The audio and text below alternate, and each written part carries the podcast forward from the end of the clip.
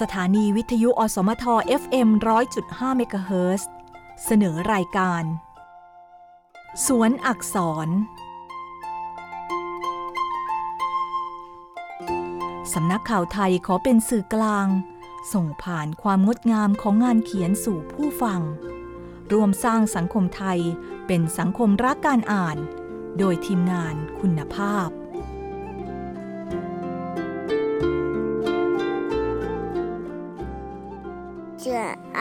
อา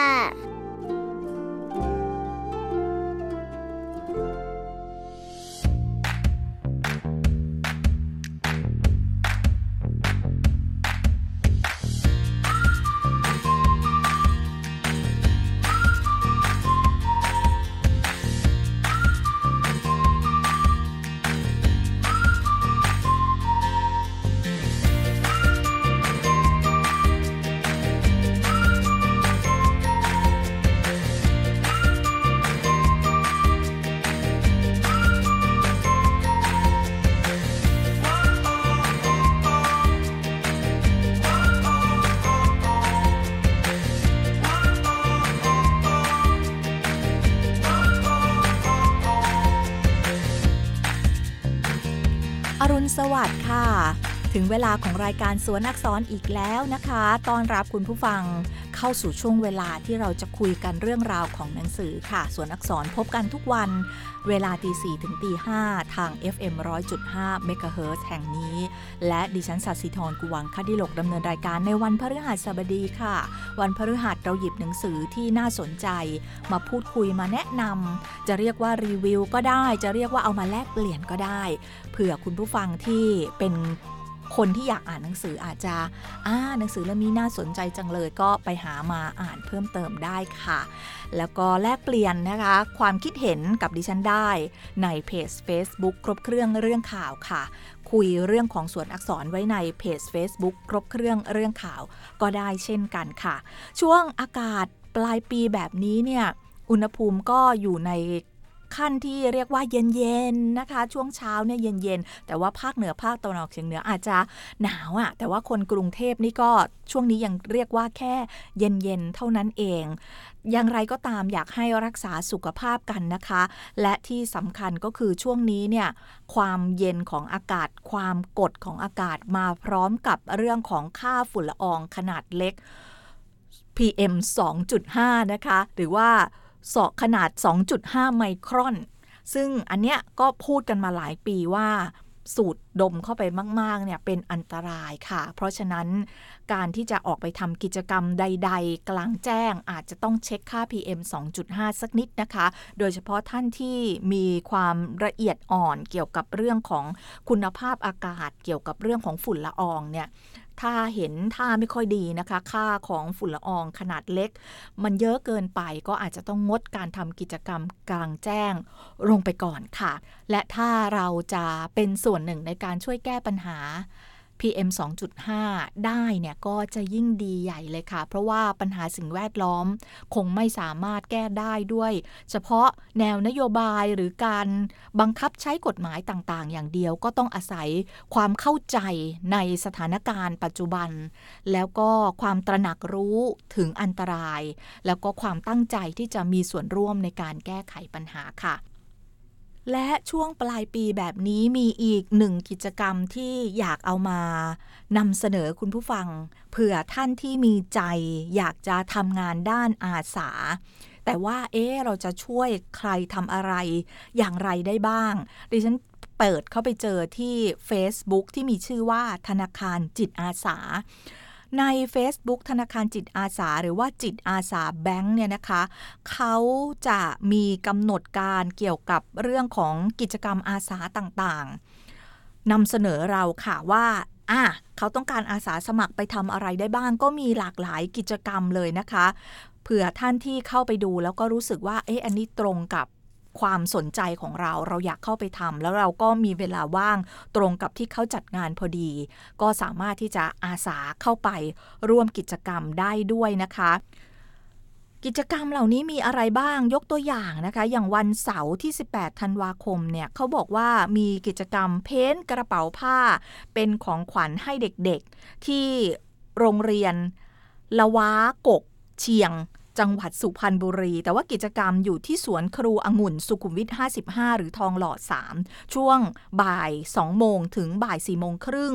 หรือมีอาสาลงลายกระเป๋าผ้าเพื่อพัฒนาเด็กด้อยโอกาส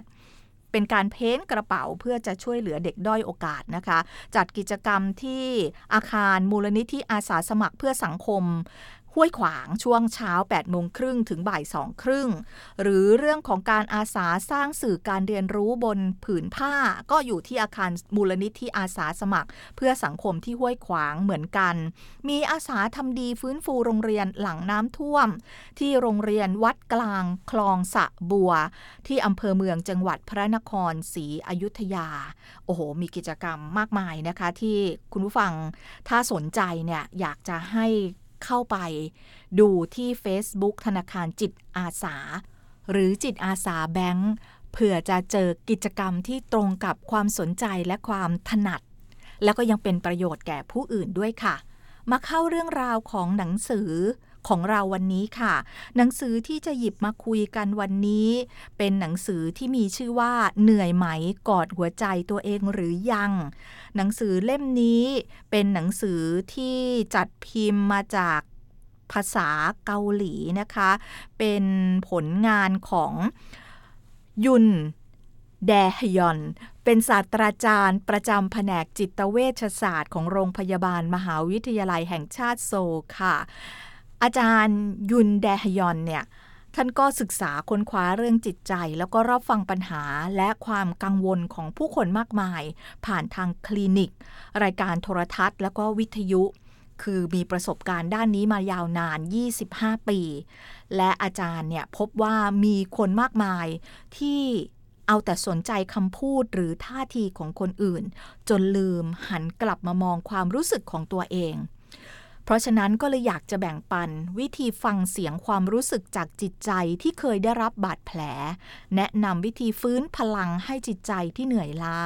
และวิธีที่ทำให้คุณรักตัวเองมากขึ้นจริง ๆ อาจารย์ก็มีผลงานออกมาหลายเล่มแล้ว แต่ว่าเล่มนี้มาตีพิมพ์ในภาคภาษาไทย แล้วก็จัดพิมพ์โดยสำนักพิมพ์บลูมค่ะ แปลโดยคุณกนกพรเรืองสา ที่หน้าปกนะคะ เขาบอกว่าเหนื่อยไหมกอดหัวใจตัวเองหรือยัง และมีคำโปรยเล็กๆว่าทำไมเราใจดีกับคนอื่น แต่กลับใจร้ายกับตัวเอง ถ้าเราไปอ่านที่ปกหลังเนี่ยเขาก็จะลิสต์บางหัวข้อขึ้นมา แล้วก็ถ้าใคร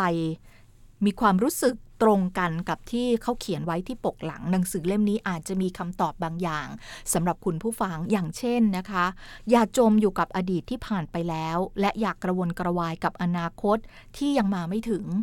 หรือหัวข้อที่ว่า ยิ่งเข้าใจยิ่งเหนื่อย หรือหัวข้อที่ว่า เราเศร้าไม่ได้หมายความว่าเราไม่มีความสุขหัวข้ออื่นๆ ก็อย่างเช่น จนกว่าจะยอมรับระยะห่างระหว่างกัน อ่าหัวข้อนี้น่าสนใจ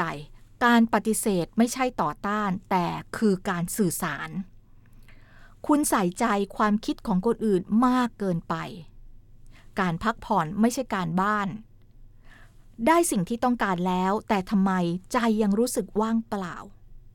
อย่าเปรียบเทียบตัวเองกับคนในโลกออนไลน์ แล้วก็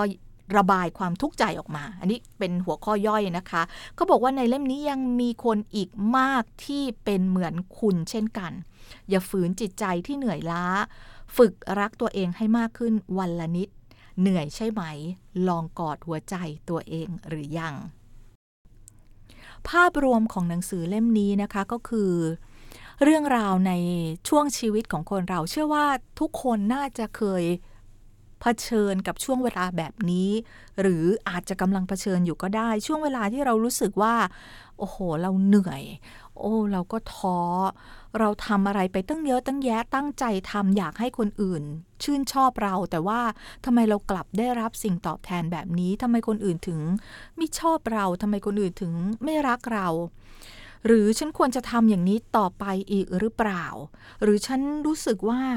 โหชีวิตฉันนี่มันสับสนอ้างว้าง อยู่กับคนมากมาย แต่ก็ยังรู้สึกเหงาเหลือเกิน อะไรคือคุณค่าของชีวิตฉันกันแน่ มันเป็นช่วงเวลาของคำถามอะอาจจะไม่ต้องถามแบบนี้พร้อมกันก็ได้ ถามหัวข้อใดหัวข้อหนึ่ง แล้วก็หาคำตอบ ยังไม่ชัดเจน มันอาจจะวนเวียนไปมา เชื่อว่า ข้อเขียนของคุณยุนแดฮยอน อาจารย์ยุนแดฮยอนเนี่ยซึ่งก็ได้ถ่ายทอดจากประสบการณ์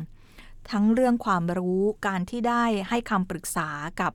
คนหลากหลายประเภท แล้วก็นำออกมาถ่ายทอดเป็นหนังสือเล่มนี้เนี่ยเขาก็จะช่วยเราได้เยอะทีเดียวนะคะ อาจจะมีบางเรื่องที่เราก็ไม่จำเป็นต้องไปเห็นตรงกับเขาทุกอย่าง แต่ หลายหัวข้อที่ดิฉันอ่านเนี่ยมันก็ให้เราฉุกคิดอะไรบางอย่างว่าอ๋อเราไม่จำเป็นจะต้องไปจริงจังกับเรื่องนี้แบบนี้ก็ได้ เราเป็นเราในแบบที่เราเป็นก็ได้ เดี๋ยวจะค่อยๆ ไล่เลียงไปนะคะว่าในหนังสือเหนื่อยไหมกอดหัวใจตัวเองหรือยังเนี่ยเขาพูดเรื่องอะไรเอาไว้บ้างนะคะ แต่ว่าในส่วนของคำนำที่ผู้เขียนเนี่ยได้ เกริ่นเอาไว้เนี่ยทางผู้เขียนเขาบอกว่าคือที่ผ่านมาเนี่ยได้รับปรึกษาปัญหาผ่านทางรายการวิทยุ แล้วก็มีคนมากมายที่มักจะมาขอให้ช่วยบอกกลยุทธ์ในการควบคุมจิตใจ รวมไปถึงตอนที่อยู่ในห้องตรวจก็พบคุณหลายรูปแบบ คนที่ทุกข์ใจเพราะว่า มีความรู้สึกด้านลบ แล้วเราไม่อยากเป็นคนแบบนั้นน่ะ ใครๆก็คงไม่ค่อยอยากจะเป็นคนไม่ดี อยากจะเป็นคนดีแต่ว่าใจเรามันมีความรู้สึกด้านลบ แล้วเราควบคุมความรู้สึกนั้นไม่ได้ เราทุกข์ใจ หรือบางคนเนี่ยรู้สึกว่าตัวเองเนี่ยอ่อนแอ เราอยากจะเป็นคนที่เข้มแข็งแล้วมีความมุ่งมั่น แต่เรากลับควบคุมให้ความรู้สึกของเรานั้น เป็นไปอย่างที่เราต้องการไม่ได้ แล้วก็มารู้สึกว่า โอ้โห ตัวเราเองเรายังควบคุมใจตัวเองไม่ได้เลยอะแล้วก็เครียดแล้วก็รู้สึกผิด และมักจะมีคำถามซ้ำไปซ้ำมาว่าทำไมฉันถึงเป็นแบบนี้ ซึ่งทางอาจารย์เนี่ยเขาบอกอย่างนี้ค่ะ เขาบอกว่าไอ้การควบคุมจิตใจเนี่ยมันก็คือการปรับสภาพจิตใจของเรา มันต้องใช้สติ ใช้ภาษาเชิงตรรกกะ ถ้าเทียบกับการควบคุมการกระทำด้วยสติเนี่ยการควบคุมการกระทำนั้นง่ายกว่ามาก เราเนี่ยหยุดการเคลื่อนไหวของระบบกล้ามเนื้อและกระดูกแขนขาอะไรได้โดยตรงสั่งให้ยกซ้ายยกขวาหันซ้ายหันขวาไปซ้ายไปขวาเนี่ยเราสั่งได้ แต่การคุมจิตใจเนี่ยมันไม่ได้ง่ายอย่างนั้น เพราะจิตใจเนี่ยมันตอบสนองต่อสิ่งต่างๆ ราวกับว่ามันมีความคิดเป็นของตัวเองมันไม่ เป็นไปตามที่เราต้องการทุกครั้งหลายครั้งมันดื้อรั้น สาเหตุที่เป็นแบบนั้นเพราะว่าการควบคุมจิตใจโดยการสื่อสารและสั่งให้เป็นไปตามที่เราต้องการนั้นมันทำได้ยาก เพราะภาษาของเราและภาษาของจิตใจนั้นแตกต่างกัน แล้วก็อาจารย์เขาบอกว่า อย่าฝืนเมื่อจิตใจอ่อนล้า โดยบอกว่าถ้าตอนที่ จิตใจเราผ่อนคลายและแข็งแรง เรากระตุ้นมันบอกว่าสู้ๆเนี่ยจิตใจเราจะรู้สึกได้ แต่ถ้าตอนนั้นเรากำลังเป็นทุกข์และเราเหนื่อยล้า ยิ่งเราบอกตัวเองว่าสู้สู้จิตใจเราจะยิ่งหงุดหงิด สร้างความรู้สึกด้านลบ และปิดกั้นความรู้สึกด้านบวกมากกว่าเดิมคำแนะนำก็คือลองเงี่ยหูฟังเรื่องราวที่ใจพูดนะคะ ในหนังสือเนี่ย อาจารย์ผู้เขียนเนี่ยเขาบอกว่าเราเนี่ยจำเป็นที่จะต้องดูแลจิตใจค่ะ เพราะว่าจิตใจเนี่ยเป็นหุ้นส่วนและเป็นเพื่อนคนสำคัญที่สุดในชีวิต เราจึงต้องสื่อสารกับมันจนเข้าใจ ตลอดจนช่วยเหลือและอยู่ร่วมกันฉันมิตรให้ได้ ที่จริงแล้วพวกเราทุกคนล้วนเป็นผู้เชี่ยวชาญด้านการควบคุมจิตใจ เพราะเราฝึกฝนการควบคุมจิตใจ ตั้งแต่ในโรงเรียนจนถึงในชีวิตประจำวัน การผลักดันตัวเองไปสู่จุดมุ่งหมาย ถือว่าเป็นการควบคุมจิตใจ ซึ่งเป็นวิธีที่ยอดเยี่ยมที่ช่วยให้เอาชีวิตรอดได้ และบางครั้งเราก็ใช้ความกระหายหรือสัญชาตญาณการเอาตัวรอด มากระตุ้นจิตใจด้วยเช่นกัน เราควบคุมจิตใจได้ก็ต่อเมื่อจิตใจมีพลังงานมากพอ แต่ปัญหาก็คือถ้าจิตใจเหนื่อยล้าจนเกิดสภาวะหมดไฟ หรือที่เขาเรียกว่าเบิร์นเอาท์เราจะสั่งให้จิตใจตัวเองตึงเครียดโดยไม่รู้ตัว การทำเช่นนี้ส่งผลให้จิตใจยิ่งเหนื่อยล้าจนความเคารพตัวเอง ความเข้าอกเข้าใจผู้อื่น ความสามารถในการสื่อสาร ความคิดเชิงสร้างสรรค์ ลดลงไปด้วย เราจะใช้ชีวิตอย่างเอาจริงเอาจัง หรือเคี่ยวกรำตนเองจนจิตใจเหนื่อยล้า หรือเกิดสภาวะหมดไฟก็ได้ แต่การใช้กลยุทธ์ควบคุมจิตใจในช่วงที่หมดไฟ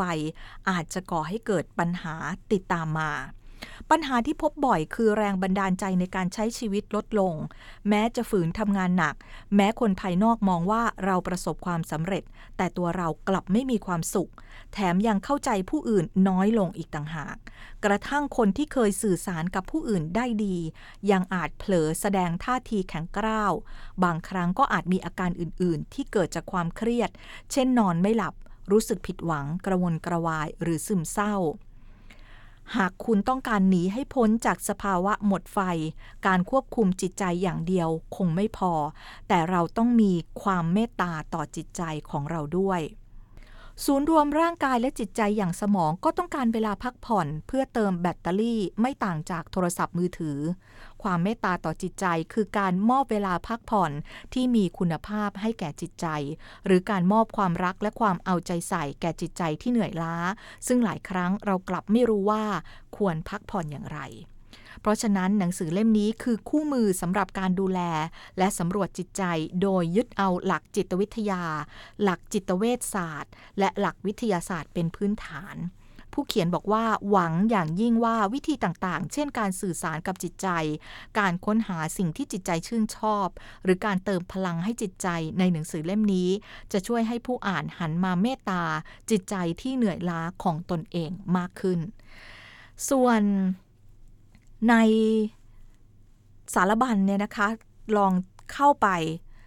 ไล่ดูนะคะ ก็มีบทแรกเนี่ยจะเป็นเรื่องของการเริ่มจากการทำความรู้จักกับตัวเองก่อน มีอย่างเช่น ความรู้สึกของคนเราไม่ได้มีแค่ด้านลบ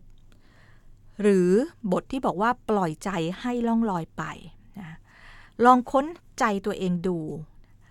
จดจ่อกับสิ่งที่ทำได้ดีมากกว่าสิ่งที่ทำไม่ได้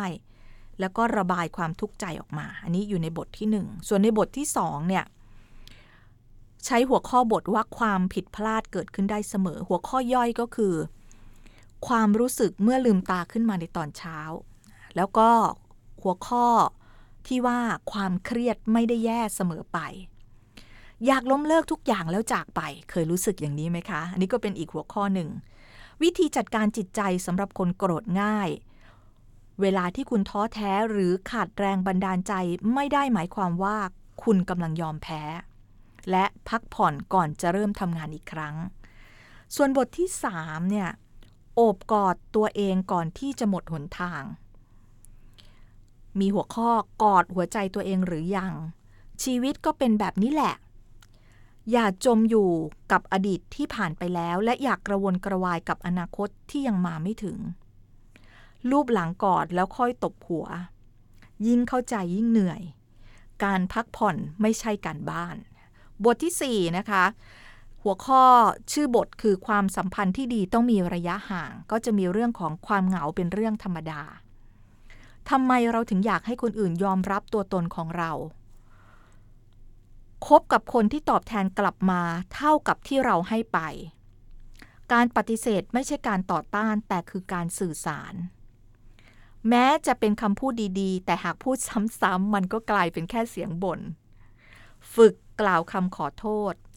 คุณใส่ใจความคิดของคนอื่นมากเกินไป และจนกว่าจะยอมรับระยะห่างระหว่างกัน ส่วนบทสุดท้ายคือบทที่ 5 นะคะ ฉันจะลองทำตามใจตัวเอง ก็มีหัวข้อย่อยค่ะ การที่เราเศร้าไม่ได้หมายความว่าเราไม่มีความสุข ไม่ใช่ทุกคนที่จะสนใจคุณ ความเคารพตัวเองไม่ได้เกิดจากความตั้งมั่นเพียงอย่างเดียว เรารักษาบาดแผลให้หายได้ พลังของความสำเร็จ ได้สิ่งที่ต้องการแล้ว แต่ทำไมใจยังรู้สึกว่างเปล่าและอย่าเปรียบเทียบตัวเองกับคนในโลกออนไลน์นี่แหม สุดท้ายนี่ ใครรู้สึกแบบนี้บ้างนะคะ อาจจะไม่ได้ตั้งใจจะเปรียบเทียบแต่มันเห็นมากๆเข้าอยู่ในโลกออนไลน์มาก ๆเข้าอาจจะอดนึกถึงไม่ได้นะเอ๊ะทำไมฉันไม่ได้มีความสุขแบบนี้ ไม่ได้ไปเที่ยวแบบนี้ ไม่ได้กินของอร่อยแบบนี้ ไม่ได้มีแฟนหล่อแบบนี้ ไม่ได้มีลูกน่ารักแบบนี้ เคยรู้สึกหรือเปล่า นี่คือหัวข้อที่เขาตั้งมาแล้วโดนใจนะคะ คิดว่าหลาย ๆ คนอาจจะ รู้สึกบ้างบางหัวข้อ หรืออาจจะหลายคนอาจจะรู้สึกหลายหัวข้อก็ได้อ้อแล้วก็ที่มีแทรกอยู่ในแต่ละบทก็คือ แบบฝึกหัดเรื่องการฝึกรักตัวเองให้มากขึ้นวันละนิด มีทั้งหมดเนี่ย11 แบบฝึกหัดแทรกอยู่ในแต่ละบทแต่ละบทด้วยค่ะ ดิฉันจะลองหยิบบางเรื่องราวจากในหนังสือมาเล่าสู่กันฟัง แต่ว่าแน่นอนคงจะไม่สามารถที่จะเล่าเรื่องราวตั้งเยอะตั้งแยะนะให้คุณผู้ฟังได้ฟังหมดภายในเวลาแค่หนึ่งชั่วโมงเท่านั้น เพราะฉะนั้นก็จะยกบางหัวข้อขึ้นมา เล่าสู่กันฟังแล้วกันค่ะ อย่างเช่นบทที่หนึ่งเริ่มจากการทำความรู้จักกับตัวเองก่อน อันนี้เนี่ยทางผู้เขียนคืออาจารย์ยุนแดฮยอนเนี่ยท่านก็เล่าจากประสบการณ์ของตัวเองที่ ให้คำปรึกษาคนที่มีปัญหาผ่านทางรายการวิทยุ ท่านก็บอกว่าอย่างนี้ค่ะ ท่านก็ยกตัวอย่างว่า คือมีผู้หญิงอายุ 20 กว่ากว่าโทรมาระบายความทุกข์ใจว่า เตรียมตัวสอบเข้ารับราชการอย่างมุ่งมั่น แต่ว่าเธอสอบตก แล้วเธอก็รู้สึกว่าตัวเองเนี่ย เป็นขยะนะคะเพราะอะไรเพราะว่าไม่ได้ทำเต็มที่ในการสอบรอบสุดท้าย เธอตั้งคำถามในหัวตัวเองมากมายเลย แล้วก็เธอบอกอย่างนี้ว่าลำพังที่เธอรู้สึกกับตัวเองเนี่ยก็รับมือได้ยากแล้วเนี่ยแต่เพื่อนที่สนิทที่สุดเนี่ยบอกว่าฉันเนี่ยสอบตก เพราะขาดความมุ่งมั่น ขาดความตั้งใจและอ่อนแอเกินไปพอฟังอย่างนี้เธอบอกว่า เธอเหนื่อยนะคะ เธอเหนื่อยจริง ๆ เธออยากมีจิตใจที่เข้มแข็ง แต่เธอก็หวั่นไหวกับคำวิจารณ์ของคนที่อยู่ใกล้ตัว เป็นเพราะอะไรนะ หรือเป็นเพราะเธอเชื่อมั่นในตัวเองไม่มากพอ แล้วก็ในคำปรึกษาที่เธอปรึกษากับอาจารย์ยุนแดฮยอนเนี่ย เธอบอกว่า คือเธอเห็นดอกกุระออดอกซากุระเนี่ยร่วงโรยลงมา โอ้โห กลีบมันโปรยลงมา สวยงามเหมือน หิมะเลย เธอก็เลยถ่ายรูปแล้วโพสต์ลงโซเชียลมีเดียโพสต์ปุ๊บเพื่อนเห็นเพื่อนตำหนิว่า อย่ามาสิ้นเปลืองเวลากับเรื่องพวกนี้เลย ไปอ่านหนังสือเสียเถอะโอ้โหเธอฟังแล้วเธอก็อดทนไม่ไหว ระเบิดอารมณ์ออกไป แม้ว่าเธอจะบอกตัวเองว่า คนอื่นจะคิดอย่างไรกับเราก็ช่าง แต่เรารู้ว่าเราเนี่ยพยายามเราได้พยายามทำแล้วเนี่ย แล้วเพื่อนก็อาจจะพูดด้วย ไม่ได้ตั้งใจที่จะมีเจตนาไม่ดีอะแต่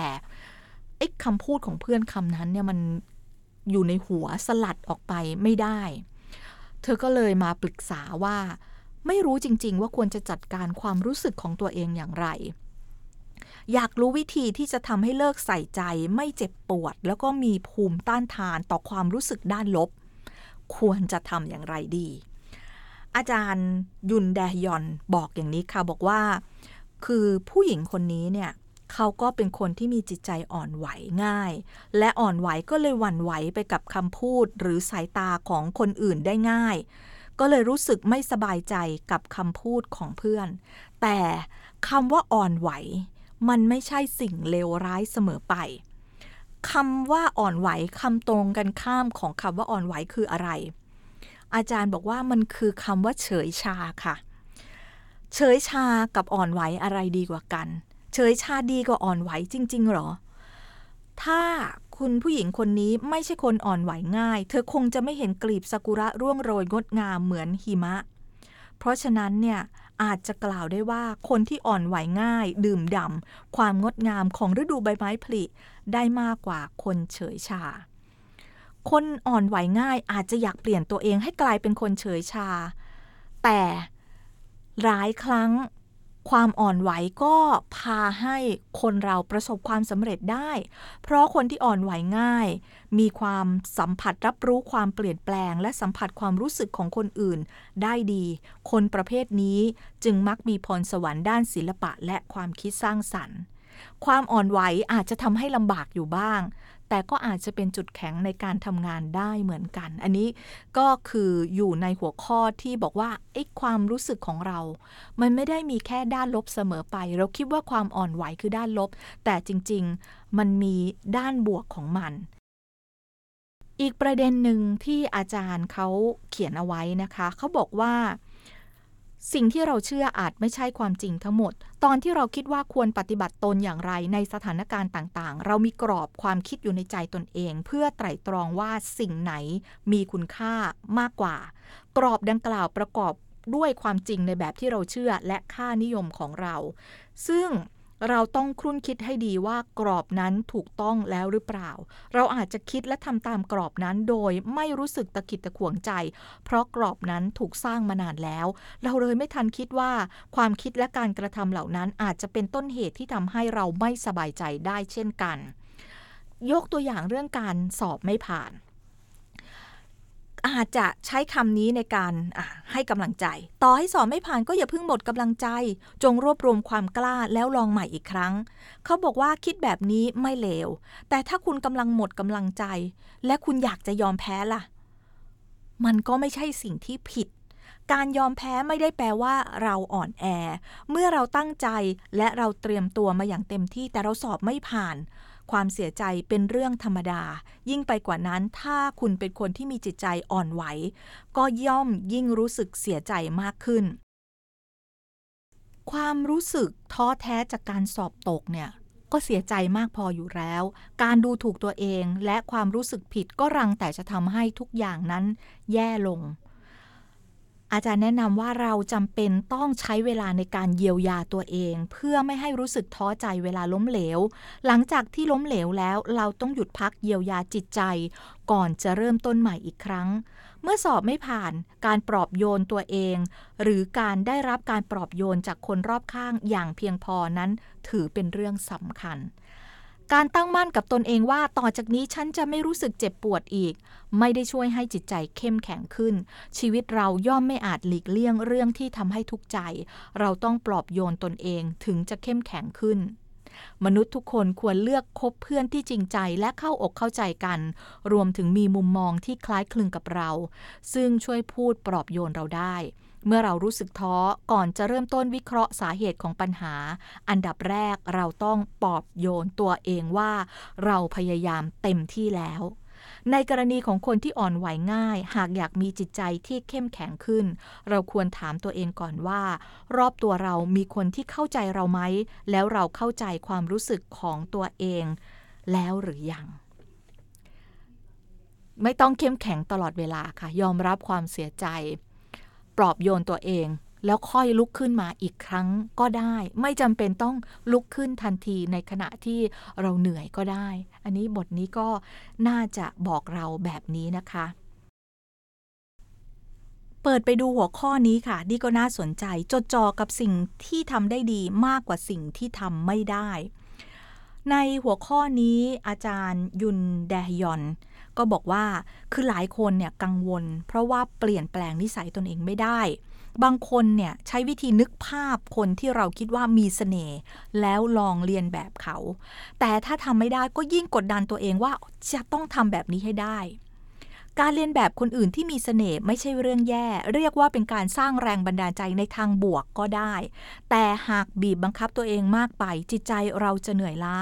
แรงผลักดันย่อมค่อยๆ จางหายไปด้วย เห็นด้วยกับการเปลี่ยนแปลงตัวเองตามต้นแบบที่ดี แต่การยอมรับตัวตนที่แท้จริงของตัวเอง ก็เป็นเรื่องสำคัญเช่นกัน ยิ่งกดดันตัวเองว่าเราต้องมีมนุษยธรรม ต้องเป็นคนดี ต้องยิ้มต้องจริงใจ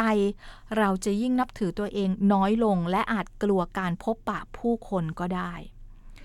นิสัยคือความประพฤติที่เคยชินหรือสิ่งที่ทำจนเป็นกิจวัตร นิสัยคืออะไร นิสัยหมายถึงพฤติกรรมตอบสนองต่อสิ่งเร้าหลากหลาย เป็นพฤติกรรมที่แสดงออกซ้ำๆ สิ่งเร้าในที่นี้คือผู้อื่นหรือจิตใจเราเองก็ได้ อาจอยู่ในรูปแบบคำพูดหรือสิ่งที่มองเห็น ความรู้สึกความคิดการกระทำของเราจะแสดงออกมา เพื่อตอบสนองสิ่งเร้าเหล่านั้นแต่ละคนมีวิธีแสดงออกที่เป็นเอกลักษณ์ ซึ่งเราเรียกว่านิสัย แต่กว่าจะกลายมาเป็นนิสัยได้การตอบสนองนั้นๆ ก็ต้องเกิดขึ้นต่อเนื่องเป็นประจำ ไม่ใช่เกิดขึ้นชั่วครั้งชั่วคราว หรืออาจกล่าวได้ว่านิสัยเป็นสิ่งที่ไม่ค่อยเปลี่ยนแปลง แต่อยู่ๆเรารู้สึกไม่สบายใจที่เราเป็นคนเก็บเนื้อเก็บตัว แล้วอยากฝืนเปลี่ยนตัวเอง ให้เป็นคนกล้าแสดงออก ก็ไม่ใช่ว่าจะเปลี่ยนกันได้ง่าย ๆ ในทำนองเดียวกันคนที่ชอบแสดงออกชอบเข้าสังคม ก็ใช่ว่าจะเปลี่ยนนิสัยได้แค่เพราะมีความมุ่งมั่น ดังนั้นเมื่อพยายามทำตัวฝืนธรรมชาติจนเกินไปเพื่อเปลี่ยนนิสัย จิตใจเราจะเริ่มเหนื่อยล้า นิสัยที่ดีของเราก็จะถูกกลืนหายไปด้วย ส่งผลให้เรานับถือตัวเองน้อยลง ก่อนจะเปลี่ยนแปลงตัวเองทำจิตใจให้ผ่อนคลาย และยอมรับตัวตนของเราให้ได้เสียก่อน แล้วจึงค่อยๆ เปลี่ยนแปลงนิสัยทีละน้อยกลยุทธ์ในการสร้างนิสัยที่ดีตามหลักทั่วไป แบ่งได้สองแบบกว้างๆ วิธีแรกก็คือการเปลี่ยนนิสัยที่เราไม่ถูกใจ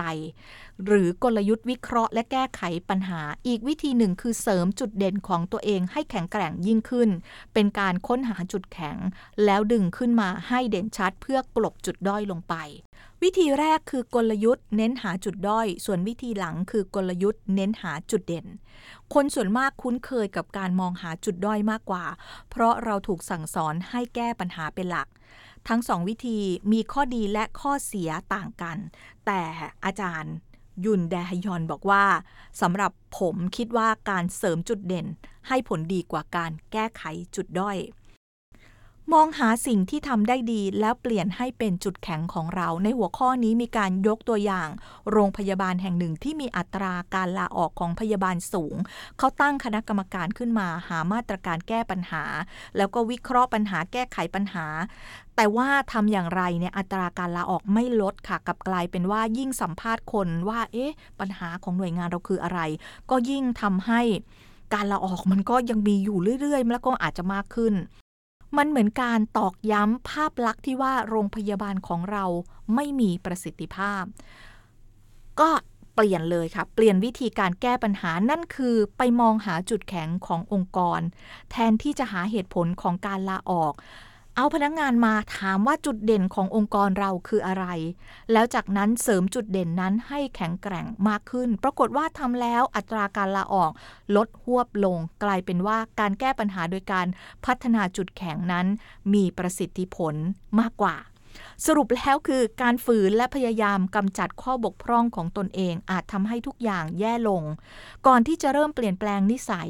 เราจำเป็นต้องพิจารณาให้ดีก่อนว่านิสัยของตัวเองเป็นแบบไหน โดยเฉพาะนิสัยด้านดี คุณอาจจะบอกว่าคุณเป็นคนนิสัยไม่ดี แต่อันที่จริงแล้วทุกคนมีทั้งข้อดีและข้อเสียในตัวเอง คนที่มีนิสัยเก็บเนื้อเก็บตัวไม่ชอบเข้าสังคม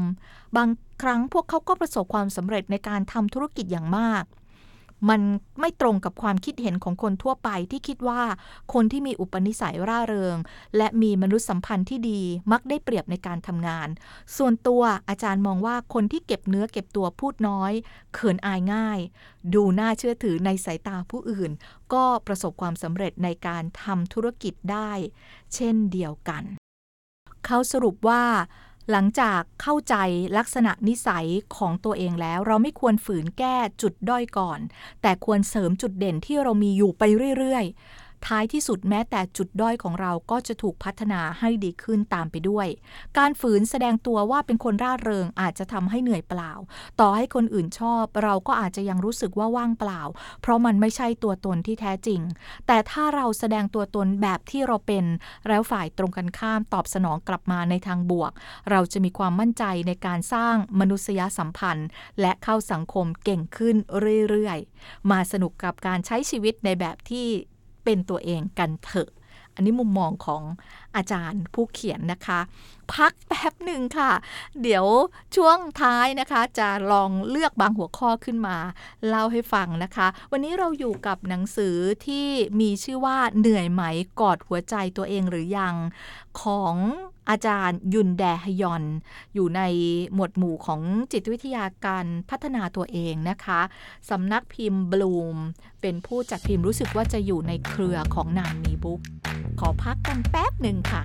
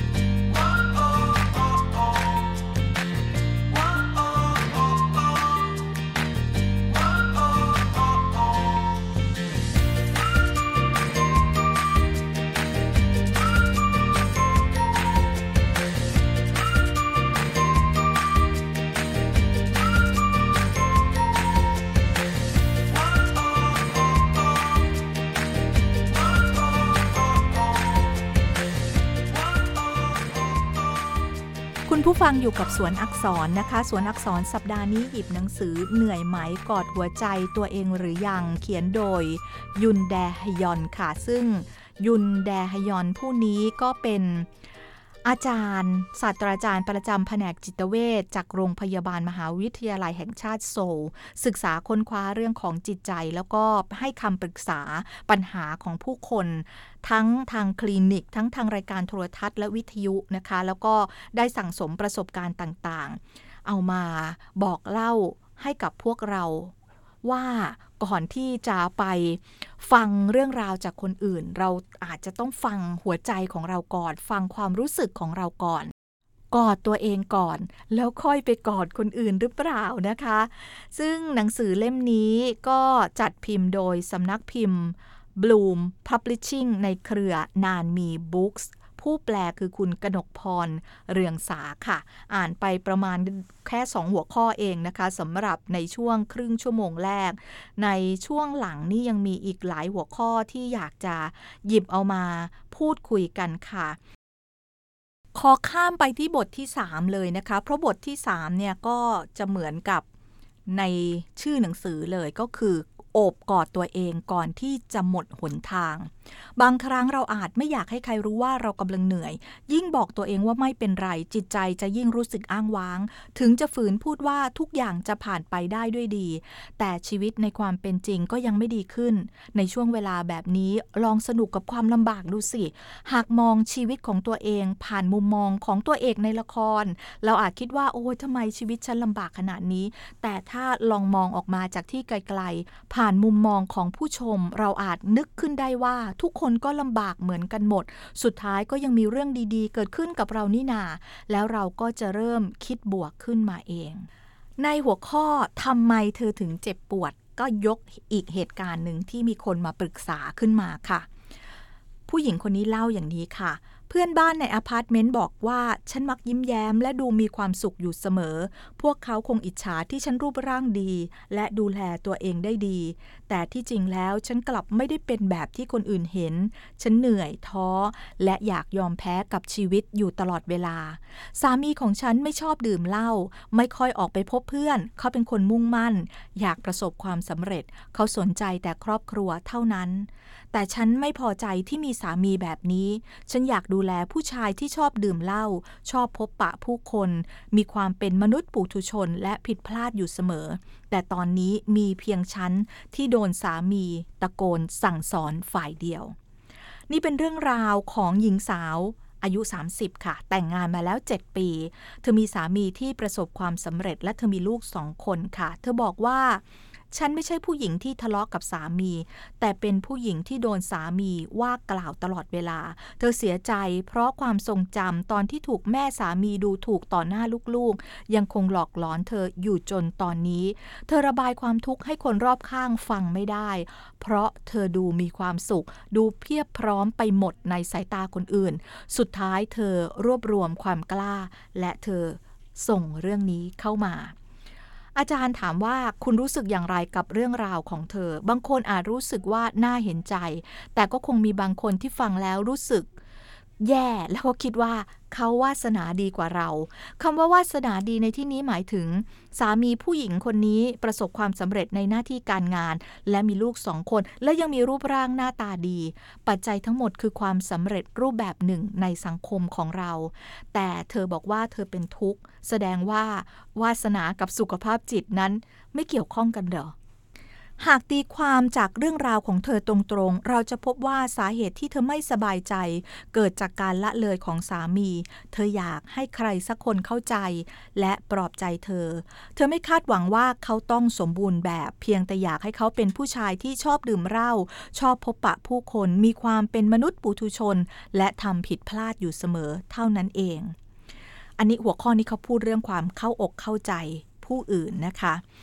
โดยอาจารย์บอกว่าความเข้าอกเข้าใจผู้อื่นจะเกิดขึ้นเมื่อเราสื่อสารและสังเกตบริบทรอบตัวของเขา แต่ในชีวิตประจำวันที่แสนยุ่งเหยิง คนเราสื่อสารกันผ่านข้อความสั้นๆ เพราะไม่มีเวลามากพอที่จะมาตีความสัญญลักษณ์ หรือการเปรียบเปรยในบริบท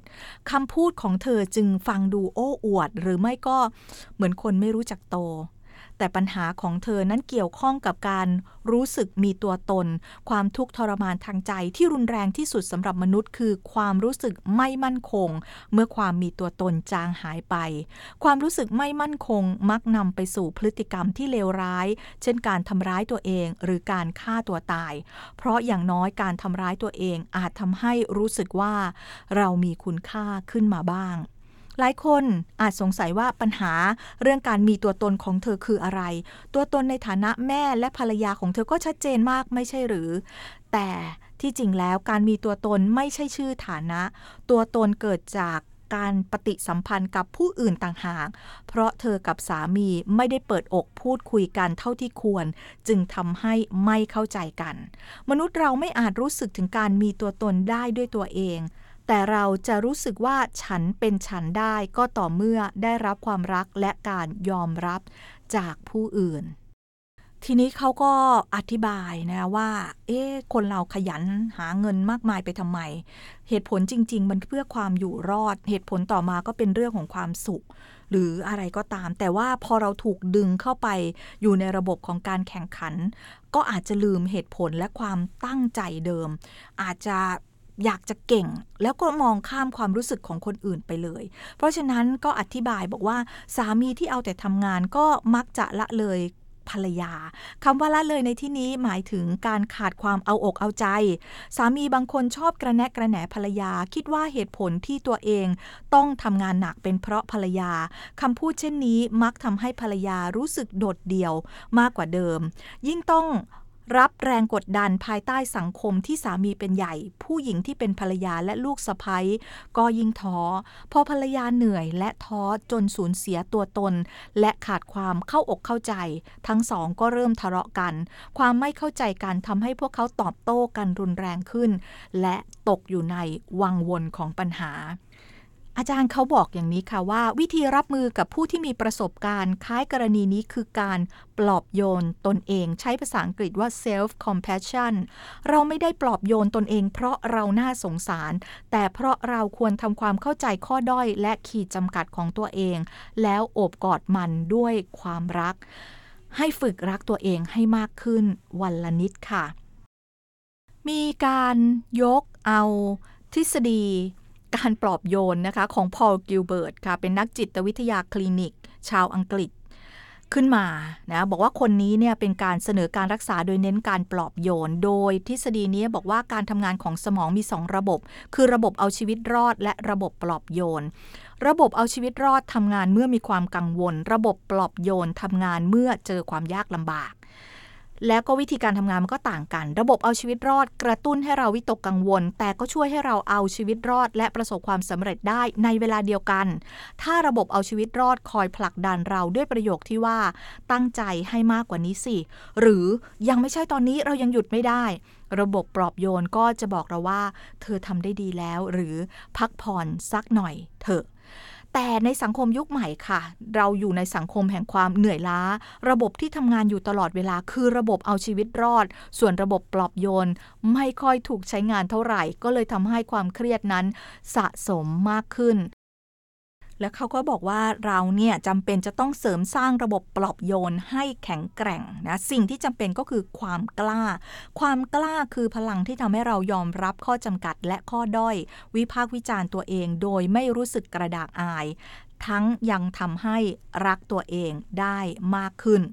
แล้วก็ต้องฝึกที่จะรักตัวเองให้มากขึ้น วันละนิด คนที่ยังทำงานไม่คล่อง ก็ทำงานระบบนี้ให้มันคล่องนะ สั่งสมประสบการณ์ไปเรื่อยๆ ถ้าเราอยากรักตัวเองให้มากขึ้น เราก็ต้องอาศัยการฝึกฝน เช่นเดียวกัน มีหัวข้อหนึ่งค่ะที่เขาบอกว่าชีวิตก็เป็นแบบนี้แหละ เขาบอกว่าเราเนี่ยทุกคนเนี่ยก็คือต่างถ่ายทำภาพยนตร์เรื่องชีวิตของฉัน ภาพยนตร์เรื่องนี้เนี่ยไม่ต้องมีพื้นฐานการแสดงเราเข้าถึงบทบาทตัวละครและใช้ชีวิตในมุมมองของตัวเอกอยู่ทุกวันค่ะ เพราะภาพยนตร์เรื่องนี้คือชีวิตจริงของเราเอง แล้วเมื่อไหร่กันเล่าที่ตัวเอกของเรื่องจะกลายเป็นผู้ชม และนั่งชมภาพยนตร์อยู่บ้าง หัวข้อนี้เขาพยายามจะบอกเราค่ะว่า เราควรจะหัดมองชีวิตของเราในมุมมองของคนนอกบ้าง การมองตัวเองในมุมมองของคนนอกนั้นมีประโยชน์ต่อจิตใจ แล้วช่วยชาร์จแบตเตอรี่ให้กับจิตใจที่เหนื่อยล้าได้ อาจารย์เนี่ยเขาบอกว่าการใช้ชีวิตเป็นตัวเอกของภาพยนตร์เรื่องชีวิตของฉันเนี่ยไม่ใช่เรื่องง่ายสำหรับใครเลย ยิ่งเป็นตัวเอกที่รับบทหนักก็จะยิ่งรู้สึกว่ามันยาก บางทีชีวิตก็มืดมนซะจนต้องลำพึงกับตัวเองว่าทำไมชีวิตของฉันช่างเหนื่อยยาก และลำบากขนาดนี้ แต่ถ้าเรามองชีวิตของตัวเองในมุมของผู้ชม ความคิดเราจะต่างออกไป เราจะคิดบวกมากขึ้น จากที่คิดว่าชีวิต ทั้งเหนื่อยทั้งลำบาก แต่พอถอยออกมาก้าวหนึ่งเราจะพบว่า เออมันก็มีเรื่องดีๆ เยอะเหมือนกัน อันนี้น่าจะคล้ายๆ กับเวลาที่มีคนมาปรึกษาเราเกี่ยวกับเรื่องนั้นเรื่องนี้เราก็ให้คำปรึกษาเขาได้ เป็นฉากๆเลยนะคะโอ้อย่างนี้สิอย่างนี้สิทำไมคิดไม่ได้ทำไมอย่างนั้นอย่างนี้ แต่พอปัญหาเดียวกันมาเกิดกับเรา เรากลับแก้ปัญหาแบบนั้นไม่ได้ เพราะว่าเราไม่ได้มองปัญหา ในมุมมองของคนนอกหรือนักสำรวจนั่นเอง ในบทนี้ยังมีเรื่องของการลดความคาดหวัง แล้วก็หัวข้อนี้ค่ะ อย่าจมอยู่กับอดีตที่ผ่านไปแล้ว และอย่ากระวนกระวายกับอนาคตที่ยังมาไม่ถึงคล้ายๆ กับหลักทางศาสนาพุทธนะคะ ที่ให้อยู่กับปัจจุบันขณะมากกว่า เขายกตัวอย่างอย่างนี้ค่ะ เขาบอกว่า คือหลายคนเนี่ยใช้ชีวิตอย่างยากลำบาก เพราะอาการกลัวกำเริบ ทุกครั้งที่อยู่ในสถานการณ์ต่าง ๆ เช่น กลัวเครื่องบินกลัวการขับรถ กลัวลิฟต์นะคะมีนักธุรกิจคนหนึ่งที่ไปทำสัญญาขายสินค้าครั้งสำคัญให้กับบริษัทญี่ปุ่น แต่ว่าต้องเดินทางไปลงตราประทับลงสัญญาที่กรุงโตเกียว แต่นักธุรกิจคนนี้เนี่ยส่งอีเมล บอกว่าให้อีกฝ่ายเนี่ยมาที่กรุงโซลแทนเถอะ เพราะอะไรเพราะเขากลัวเครื่องบิน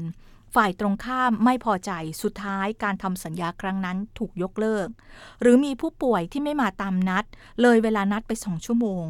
อาจารย์บอกว่า เอ๊ะทำไมมาไม่ถึงสักทีนะก็เลยคิดว่าเขาอาจจะยุ่งจนมาไม่ได้เพราะครั้งต่อไปเนี่ยเขาก็เลยบอกว่าเขากลัวลิฟต์ค่ะ พยายามจะขึ้นลิฟต์ตรงหน้าห้องโถงอยู่ 3-4 ชั่วโมง แล้วสุดท้ายทำใจไม่ได้ ก็เลยกลับไป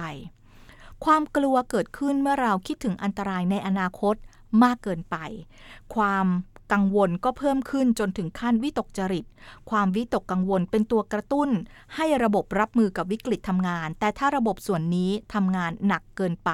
ความสามารถในการเอาตัวรอดก็ลดลง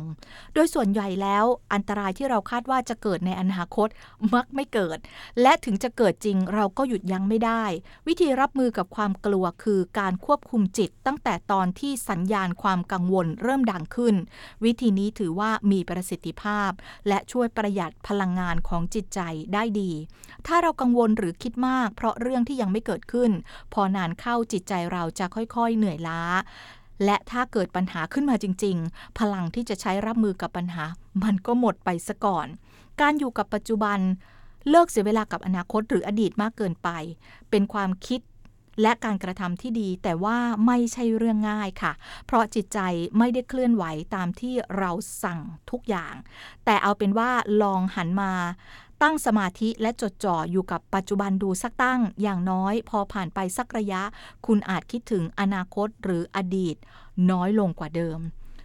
คำตอบอยู่ที่ตอนนี้และตรงนี้ มีท่อนหนึ่งค่ะที่เขาบอกว่า อะเขาพูดเรื่องจิตวิทยากับความสุข เขาบอกว่าถ้าถามว่าคำสำคัญในหนังสือจิตวิทยาหรือหนังสือคู่มือแห่งความสุข คือคำว่าอะไรคำตอบนั้นคือคำว่าที่นี่และเดี๋ยวนี้หรือ here and now นั่นเอง แล้วก็ยกตัวอย่างว่าเคยเล่นกับเด็กไหมลูกหลานอายุห้าขวบเนี่ยโหเล่นกันได้หลายชั่วโมงเลย สนุกแต่ก็เหนื่อย พวกเขาเนี่ยจะชวนคุณเล่นตั้งแต่ลืมตาตื่น เล่นแบบไม่หยุดพัก จนกว่าจะหมดแรงและหลับไป การเล่นกับเด็กนั้นสูบพลังงานของผู้ใหญ่จนเกลี้ยง บางคนถึงกับถอนหายใจ บางคนบอกว่าไปทำงานที่บริษัทสบายกว่าเล่นกว่ากับเด็กด้วยซ้ำพลังงานอันล้นเหลือของเด็กวัยห้าขวบมาจากไหน คุณอาจจะเคยได้ยิน คนพูดว่าโอ้โหเด็กๆนี่แรงดีจริง ๆ แต่ความจริงแล้วแรงของผู้ใหญ่อย่างเรานั้นเยอะกว่ามาก เพราะฉะนั้นปัญหาไม่ได้อยู่ที่พลังกาย แต่ว่าอยู่ที่พลังใจ ถ้าเรารับพลังใจจากเด็กๆ และเอามาใช้ในชีวิตก็คงจะดี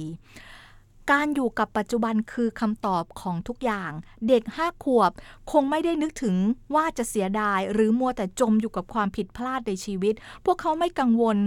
เรื่องอนาคต คงจะแปลกหน้าดู ถ้าเด็กคนไหนคิดว่าตอนฉันอายุ 8 ขวบ ฉันจะเป็นคนแบบไหน พลังงานมหาศาลของเด็กๆ มาจากการที่พวกเขาใช้ชีวิตอยู่กับปัจจุบัน ดังนั้นเวลาดูหนังสารคดีแนวสงคราม เราอาจจะเห็นภาพเด็กๆ ที่ยังวิ่งเล่นอย่างผ่อนคลายได้ แม้จะอยู่ในสถานการณ์ที่ตึงเครียด ผมลองคิดเล่น ๆ ว่า ถ้าเด็กๆเเกิดมาพร้อมพลังพิเศษที่จะมองเห็นอนาคตได้ เผ่าพันธุ์มนุษย์จะยังคงอยู่อย่างนี้หรือเปล่า ถ้าเราเกิดมาร้องแวคำเดียวแล้วเรารู้ทันทีว่าอีก 20 ปีข้างหน้าเราต้องสอบเข้ามหาวิทยาลัย และต้องทำงาน ผมคงคิดว่า เฮ้อเหนื่อยจัง แล้วก็อยากกลับเข้าไปอยู่ในท้องอันแสนอบอุ่นของแม่อีกครั้ง อย่างแน่นอน อย่างที่ดิฉันบอกแล้วนะคะว่า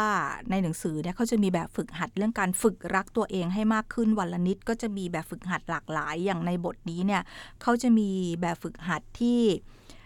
บอกให้เราเดินเหม่อลอย วันละสิบนาทีค่ะ เออ เดินเหม่อลอยคืออะไร เขาบอกว่าการเหม่อลอยนั้นต่างจากการคิดไร้สาระนะ เหม่อลอยในที่นี้เนี่ยเขาบอกว่าคือการที่เราหยุดการทำงานหยุด ตัดการเชื่อมต่อจากข้อมูลภายนอกชั่วคราว แล้วเชื่อมต่อกับจิตใจของตัวเองแทน ช่วงแรกเนี่ยลองเดินเหม่อลอย เราอาจจะเผลอไปจมอยู่กับความคิดไร้สาระ การเดินเล่นและจดจ่ออยู่กับท้องฟ้าธรรมชาติและผู้คนนี่อาจจะถือว่าเป็นการเหม่อลอยที่มีประสิทธิภาพมากกว่า ก็คืออย่างนี้ค่ะ เขาบอกว่าเราเนี่ยลองเดินไปแล้วก็มองฟ้า พูดไปเรื่อยเปื่อยว่า วันนี้สีท้องฟ้าดูเข้มกว่าเมื่อวานเอาผ่านไปเจอร้านกาแฟเอ้ยสีหน้าเจ้าของร้านกาแฟดูเศร้านิดๆเห็นดอกไม้ก็อาจจะบอกว่าดอกไม้ร่วงโรยแล้วสินะ เมื่อเราจดจ่ออยู่กับปัจจุบันโดยไม่คิดถึงอดีต คือความเสียดาย หรืออนาคตคือความกังวล โครงข่ายภารกิจด้านบวก คือสมองส่วนที่ทำงานเกี่ยวกับความคิดเรื่องอดีตหรือ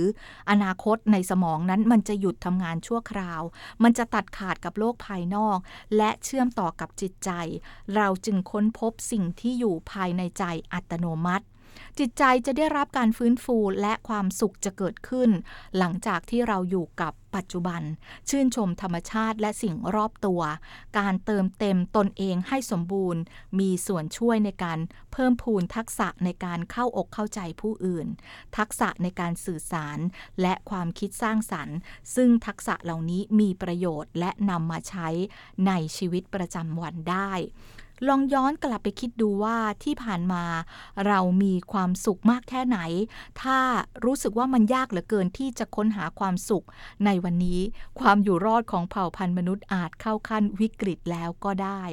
พื้นฐานคือสิ่งสำคัญสำหรับการทำทุกอย่าง เพราะฉะนั้นลองเริ่มต้นฝึกฝนเทคนิคพื้นฐาน อย่างการค้นหาจิตใจตัวเองอย่างน้อยวันละ 10 นาที